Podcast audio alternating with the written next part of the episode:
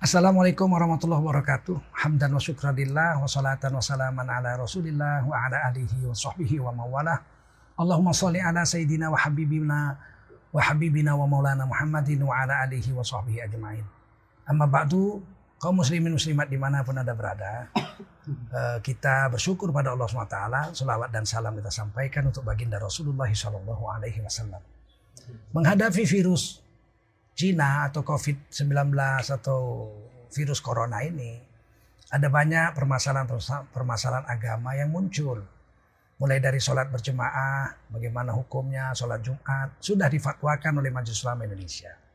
Nah sekarang ada pertanyaan dari saudara kita, bagaimana dengan keadaan kondisi mayat yang kena virus corona ini tidak dikapankan dan tidak dimandikan, eh, kemudian dibungkus plastik, kemudian dikuburkan. Di dalam Islam ada yang disebut uh, fardu kifayah atas mayit. Ada empat yang fardu kifayah atas mayit. Yang pertama memandikan mayit. Yang kedua mengkafankannya. Sunnah warna putih. Sunat tiga lapis. Boleh warna lain. Boleh kurang dari tiga lapis. Sunat warna putih. Sunat warna uh, tiga lapis. Tetapi wajib dikafankan. Kemudian yang ketiga adalah mensolatkannya dengan empat takbir, wajib itu fardu kifayah juga. Kemudian yang keempat adalah menguburkannya nah, di dalam kuburan kaum muslimin tidak bercampur dengan kuburan orang-orang yang bukan Islam. Kalau bercampur kuburan yang orang Islam dengan tidak Islam seperti misalnya di Taman Makam Pahlawan, maka menurut kitab I'anatul Taribin karya Syekh Abu Bakri Syato wajib dipisahkan dengan tiga cara. Antara orang Islam dengan yang bukan Islam itu dipisahkan pertama dengan jalan jadi kelompok kuburan Islam dengan yang tidak Islam dipisahkan dengan jalan. Sudah cukup, bisa. Atau komplek kuburan itu dipisahkan dengan parit, dibuat parit. Sebelah parit sana orang Islam, sebelah parit sini bukan Islam. Oke. Atau dibuat dinding. Dibuat dinding minimal dua setengah hasta. Dinding dua setengah hasta, di sebelah dinding sana orang Islam, kuburannya, yang sebelah sini adalah kuburan-kuburan orang bukan Islam. Cukup. Kalau satu kompleks. Kalau sebaiknya satu kompleks itu semuanya orang Islam semua itu tidak diperlukan paret, tidak diperlukan dinding dan tidak diperlukan jalan untuk memisahkan karena semuanya satu uh, komplek kuburan itu adalah orang-orang Islam keseluruhannya. Tetapi dalam satu-satu hal Fatu Kifayah itu bisa gugur. Uh, misalnya terjadi uh, penyakit se seperti corona ini, mayat yang wafat kena corona ini menularkan penyakit virus-virusnya. Oleh karena itu dia dikafankan dengan apa tidak dikafankan dengan kain tapi langsung dibungkus plastik oleh orang-orang yang kerja itu pun sudah semua tutup semua steril seperti astronot begitu. Bungkus plastik kemudian dimasukkan eh, ke dalam peti langsung ditanam.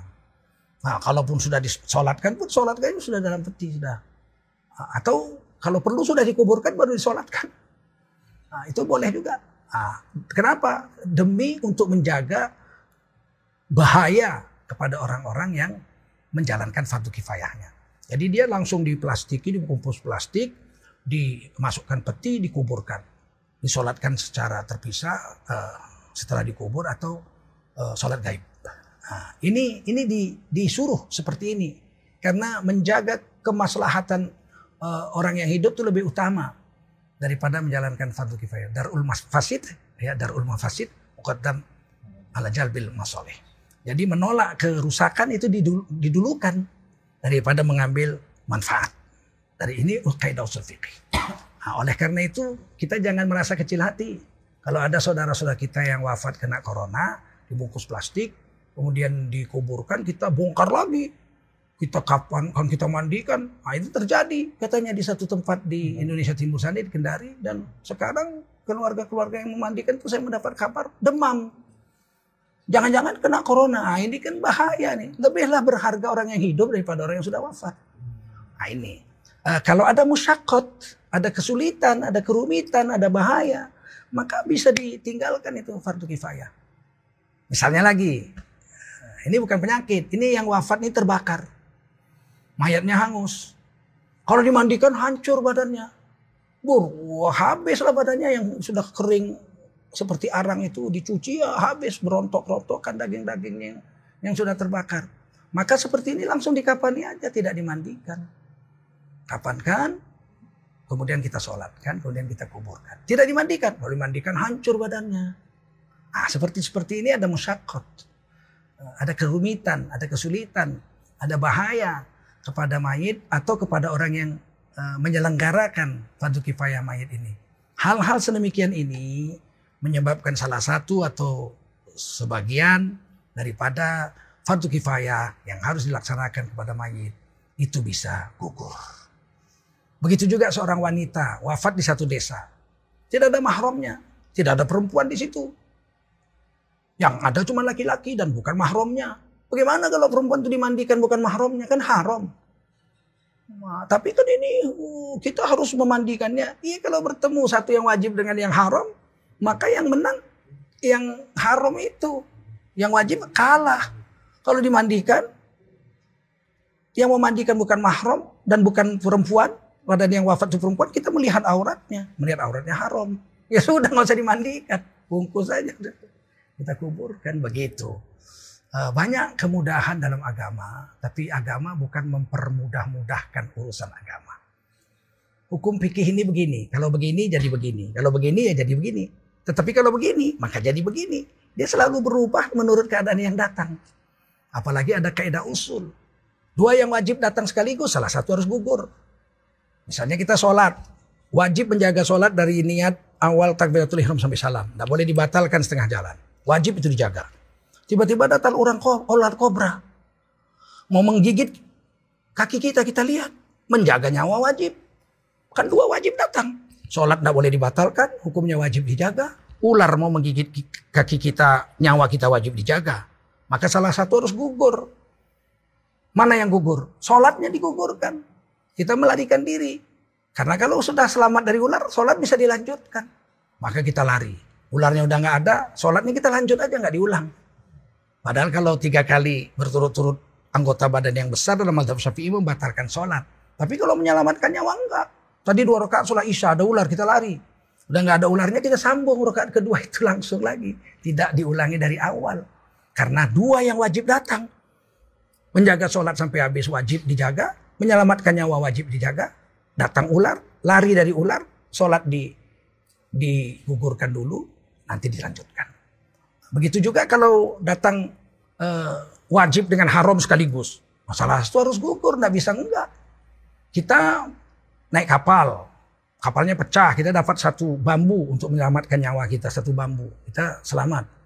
Tiba-tiba datang orang berenang-renang, ambil bambu kita kongsi berdua. Kalau berdua tenggelam. Karena bambu hanya mampu menampung satu orang. Maka kalau kita berdua mati dua-dua. Nah, sedangkan membunuh orang hukumnya haram. Nah kita sepakkan orang itu. Sehingga dia mati tenggelam, kita enggak. Loh membunuh dong, menyelamatkan nyawa. Nah, kalau kita udahlah kamu aja yang naik bambu biar saya yang mati. Bunuh diri, haram hukumnya. Atau yuk kongsi dua-dua mati. Ya haram juga. Ya jadi rebutan. Nah, seperti seperti ini dalam agama ada diajarkan dalam kitab fikih dan usul fikih. Oleh karena itu pertanyaan saudara kita ini untuk urusan khususnya virus Cina atau virus corona atau hmm. COVID-19 ini menurut pakar ahli kesehatan mereka yang ahli. Tiap-tiap satu urusan mesti serahkan pada ahli kalau nggak hancur. Maka katanya kita nggak usah mandikan, kita bungkus langsung. Yang membungkus juga menutup dirinya dengan alat pelindung diri yang yang menurut ilmu manusia cukup bagus. Bungkus plastik, masukkan peti, kubur. Kita sholatkan dari jauh, goib atau di setelah dikubur. Di tanah kuburan itu kita sholat, goib juga. Atau sholatnya orang-orang yang pakai pakaian alat pelindung diri itu seperti astronot itu yang menyolatkan. Nah, mereka juga nggak wudhu. Bagaimana mereka mau wudhu pakaian seperti itu? Hal-hal seperti ini insya Allah dimaklumi dalam agama Islam disyariatkan oleh baginda Rasul dan para ulama telah mencontohkannya dengan fatwa-fatwa mereka dan kita tinggal mengikuti. Mudah-mudahan Allah meridhoi kita dan Allah Maha Pengampun bagi Maha mengasihani orang-orang beriman. Wattaqullah ya ulil albab. Saya Tengku Zulkarnain. Wassalamualaikum warahmatullahi wabarakatuh.